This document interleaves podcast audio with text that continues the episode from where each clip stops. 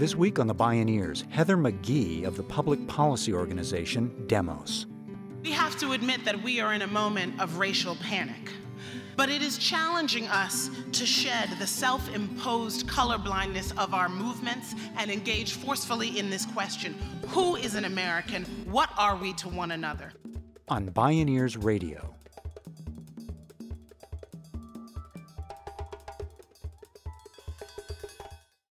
Support for the Bioneers Revolution from the Heart of Nature is provided in part by Organic Valley Family of Farms and by the generous support of listeners like you. According to census estimates, by around 2044, the U.S. will become a majority minority nation. Five states, including California and Texas, already have majority minority populations. In 2018, more children of color than white children were being born in the U.S. This seismic demographic shift has also triggered a cultural earthquake, provoking a radical spike in hate crimes against the other, whoever that other may be.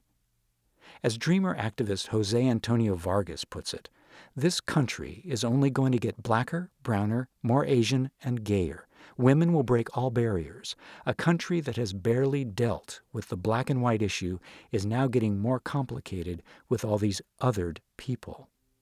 What's left is this question of how much change can white people handle, unquote. In times like these of massive disruption and economic stress, what psychologist Carl Jung called the shadow side of the psyche comes into play. The pronounced psychological tendency is to project these shadow qualities with unusual potency onto whomever people see as the other. But is there also a deeper story? Perhaps the question to ask is who benefits?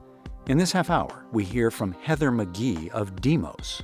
She sees a direct connection between today's extreme inequality and this peak moment of racial panic and white anxiety. It's not a coincidence. This is Who is an American? Is our democracy as unequal as our economy? I'm Neil Harvey. I'll be your host. Welcome to the Bioneers Revolution from the Heart of Nature.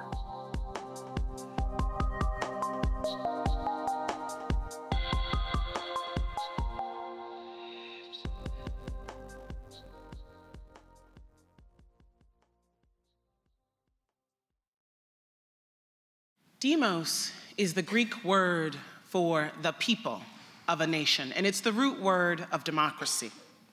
Demos' mission is to work for an equal say and an equal chance for all. We address the intersection of political, social, and economic inequality because we know that the inequality of voice in setting the rules drives the inequality in economic outcomes. And we know that inequality has always been built on a scaffolding of racial and gender hierarchy. Heather McGhee is a distinguished senior fellow at Demos, a public policy organization that works to reduce political and economic inequality. McGhee and Demos have helped establish landmark consumer protections and contributed to policies that regulate financial institutions. They've successfully promoted pro democracy reforms such as public financing of elections and same day and automatic voter registration, initiatives that became law in a dozen states and Washington, D.C.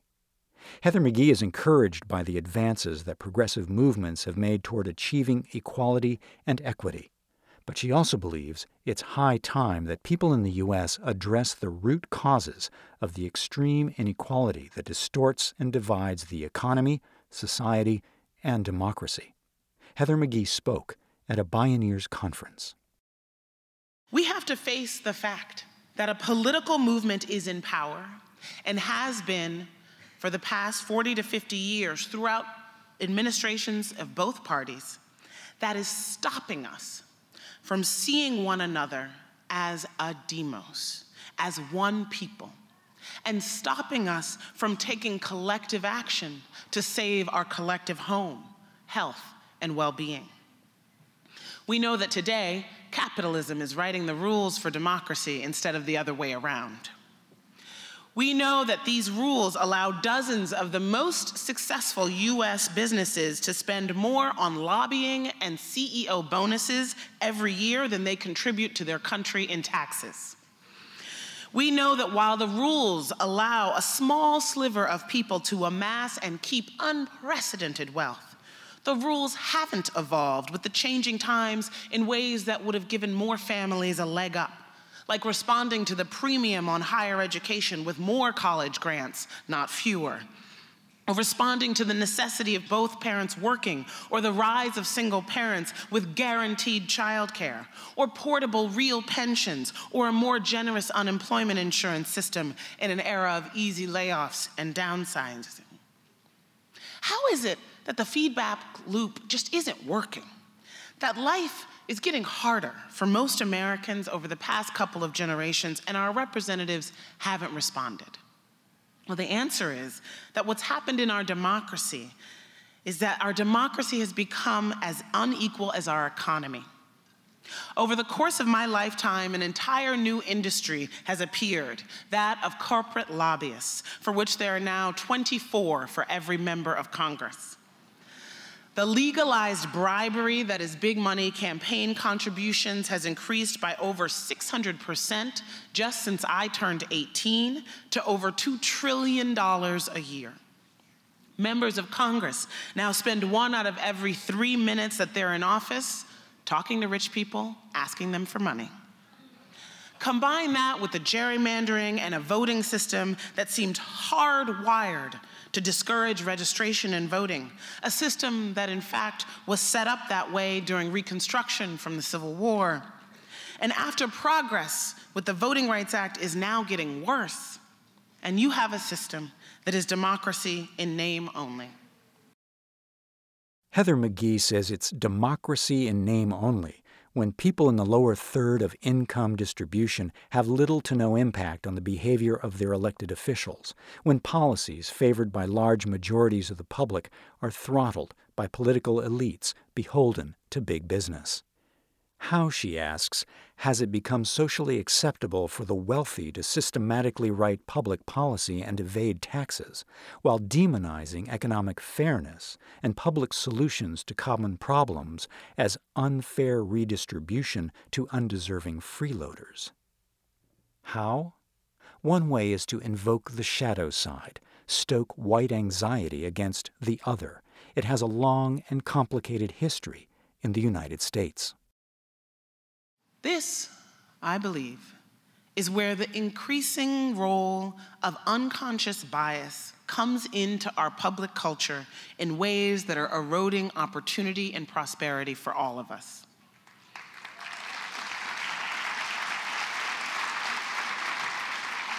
Since the civil rights era, we have had a deep and growing anxiety in this country about who is an American. Now, why do I say since the civil rights era? It seems almost counterintuitive.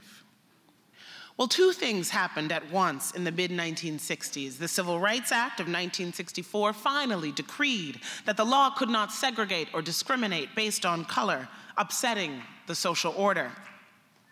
And the Immigration Act of 1965 liberalized our immigration laws, do you know that until 1965, the United States had racial limits on who could legally immigrate into the country? There was a strict limit to the number of Asians and Africans, for example, and even a limit on Southern and Eastern Europeans. The Italians, Poles, and Greeks were considered too ethnic to become citizens. Northern European countries had no limit whatsoever. Think about that. Think about how that shaped immigration. And so, when that finally changed in the mid 1960s, the next 50 years saw an amazing transformation in the physical appearance of who is an American. And all of that exponential demographic change really began after the civil rights movement faded. So, why does this new diversity matter? To a political movement that relies on Americans' feelings about public solutions to common problems, about economic fairness, public investment, taxes, jobs, and collective bargaining. Why does diversity matter? Why is it that no Democratic candidate for president has won the majority of the white vote since Lyndon Johnson signed the Civil Rights Act? Now, I could tell the story of what has shifted in our economic rules to create this current era of unprecedented inequality without talking about race, and many do. But when we acknowledge that government investment is essential to a, a, strong middle class, to prosperity, to the possibility of shaping our economy in the public interest, we have to ask why, since the civil rights era, has the US retreated from the public supports that made our levels of mobility and security the envy of the world? In a way, what's happened to our entire economy since the end of the civil rights era is what happened across the American South. After integration, when white towns drained their public swimming pools rather than integrate them, destroying a public good they once enjoyed. For three generations now, politicians have stoked white anxiety about who the public is, successfully linking government to undeserving minorities and gaining support among white voters for cutbacks in public spending and regulation, for withdrawal from public solutions and collective bargaining. My friends, we need a we to survive. And that is exactly what racism destroys.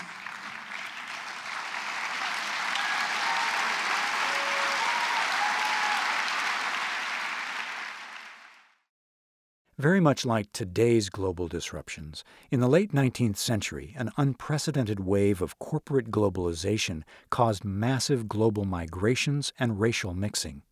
Like today, mass social movements erupted worldwide to resist these robber barons.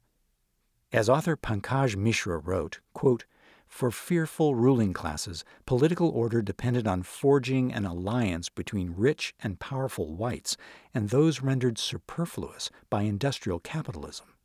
Exclusion or degradation of non white peoples was a way of securing dignity for those marginalized by economic and technological shifts. Today, Mishra described as revolts erupt against globalization politicians and pundits in the Anglosphere are again scrambling to rebuild political communities around what W.E.B. Du Bois in 1910 identified as the new religion of whiteness, the ownership of the earth forever and ever. The religion of whiteness, Mishra concluded, increasingly represents a suicide cult. Unquote. This white supremacy ideology is radically out of step with the ground truth of American culture and the arc of today's diverse, interdependent world. But as a social construct, racism has proven to be a reliably effective shadow side strategy to divide and conquer. I'm sure you're all aware of the studies uh, out of Harvard University of implicit bias where you're asked to quickly associate words with faces. And those studies demonstrate that we are nearly universally less able to quickly associate darker faces with positive words, though white respondents found it more difficult than people of color. You know, I want to pause there for a minute to ask why, why do we take for granted, as part of our history, why it is that American society adopted this belief in a hierarchy of human value, that people with white skin are better than others. Racism is not inevitable.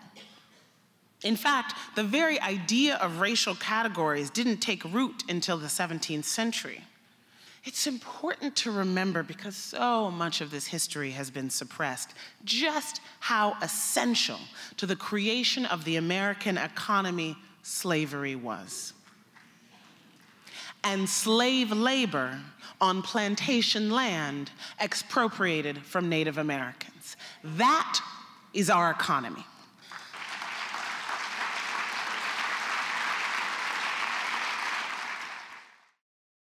Historically, the invention of whiteness dates back to 1676 in the Virginia colony, which was then a corporation of the British Crown. European indentured servants and African slaves joined forces to rise up against the ruling class. At that time, whites and blacks lived and worked together, intermarried, and had children. There was more interracial contact then than there is now. Called Bacon's Rebellion, the insurgency was quite successful, causing the elites to begin experimenting with ways to divide and conquer. They tried religion, language, and place of origin before they stumbled upon race. They began passing anti miscegenation laws, and they taught the newly minted whites that their role was to identify with the elites and to police non whites. They created a new identity that hadn't existed before. Who benefited? Black lives were the original currency of America, says Heather McGhee. By 1860, slave labor produced 80% of the gross national product. At our founding, those in power chose to make American slavery different from other forms, not just indentured labor, but hereditary, inexorable. And they did it alongside these proclamations of equality and liberty that we now hold dear as our American creed. That it is self evident that all men are created equal, that all men are entitled to liberty and the pursuit of happiness. It's a heart stopping contradiction.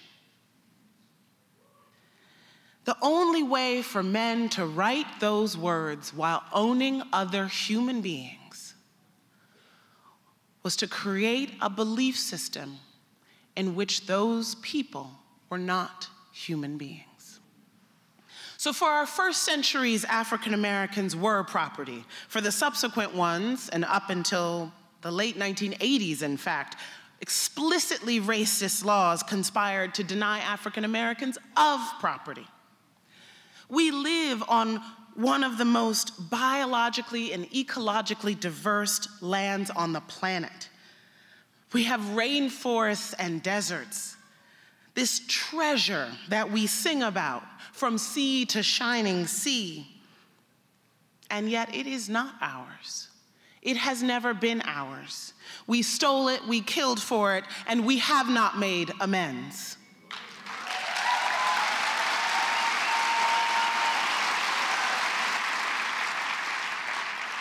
It's hard to admit all of that, to hold all of that, while at the same time holding a vision of we the people and of a country and a population that is worth fighting for and creating solidarity amongst.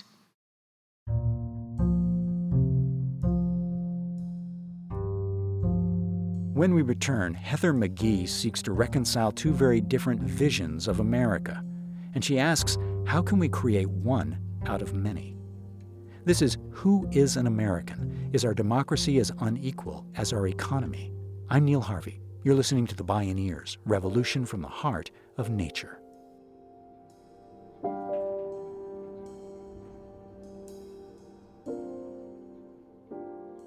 If you love Bioneers Radio, it's free and easy to support us.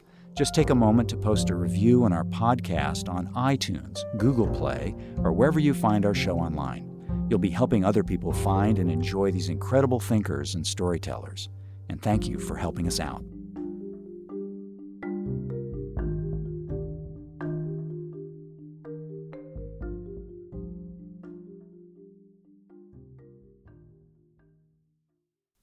Heather McGhee believes the first step toward racial reconciliation is to step out of denial. It's not going to paint a pretty picture, but we can't get past it without going through it. You know, we have this myth of American innocence.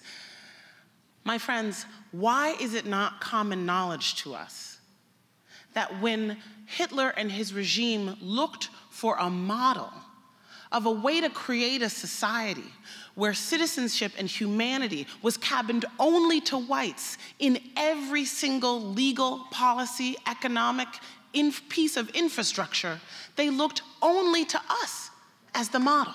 And yet, I'm an American. And yet, I, the descendants of enslaved peoples, am proud of my fellow people. How do we hold that? Because if we can't hold a vision of an America worth saving, we won't.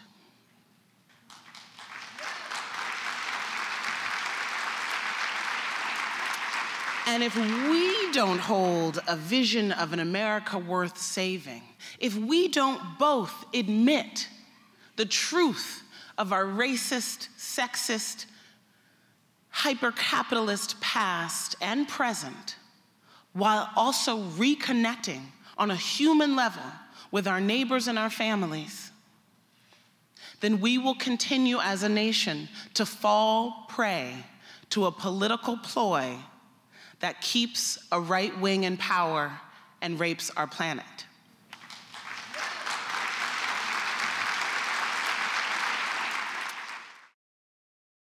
When candidate and then President Donald Trump began stoking racial, religious, and ethnic hatreds and openly embraced white nationalism, his flagrant othering also provoked an overwhelming public resistance. Massive serial protests and movements have rocked the nation, from Black Lives Matter to the renewed movements for women's rights, citizenship for dreamers, immigrant rights, labor rights, and the denouncing of Islamophobia and anti Semitism. But Heather McGhee says that outside of liberal elite colleges, people often haven't learned about where stereotypes come from in our history, how othering has been used to perpetuate and justify an economic and political order. The nation, she says, is overdue for a truth and reconciliation process in every corner of the country. Who benefits? In this scenario, it's the full spectrum of the people. We have to admit that we are in a moment of racial panic. But it is challenging us to shed the self imposed colorblindness of our movements and engage forcefully in this question Who is an American? What are we to one another? We have to admit that this question is harder for us than it is for most other countries because we are the world's most radical experiment in democracy a nation of ancestral strangers met here with the audacious promise that out of many we could become one. Everything depends on the answer to this question who is an American and what are we to one another? Politics right now is offering two visions of why all of the peoples of the world have met here on this land. One, in which we are nothing more than competitors, and another, in which perhaps, just perhaps, the proximity of so much difference will finally force us to admit our common humanity.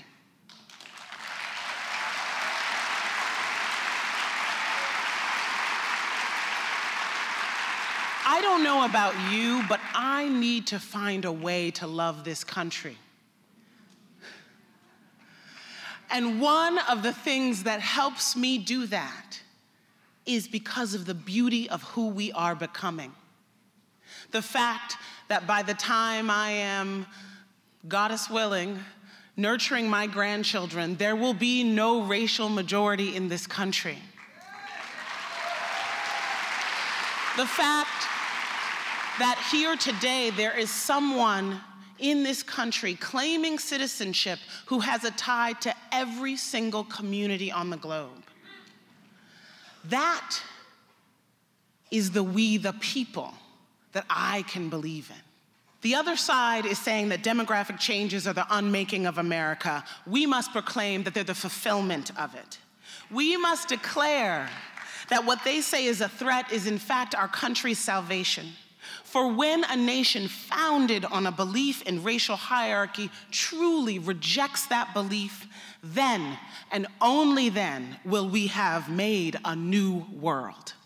I believe that that is our destiny if we have one. To make it manifest, we must challenge ourselves to live our lives in solidarity across color, origin, and class. We must change rules that disrupt the very notion that those who have more money are worth more in our democracy and our economy. In short, We must emerge from this crisis in our republic with a new birth of freedom and make it our task to finally knit together a demos, one people, out of this nation of many. Thank you.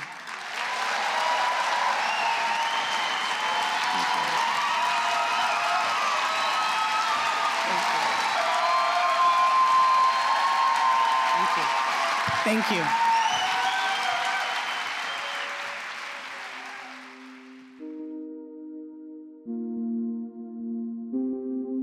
Heather McGhee.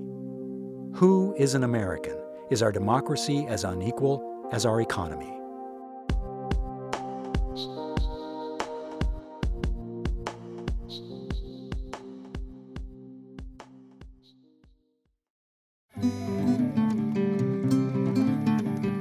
Can see and hear more from Heather McGhee and explore award winning Bioneers radio programs, podcasts, blogs, and videos online at bioneers.org.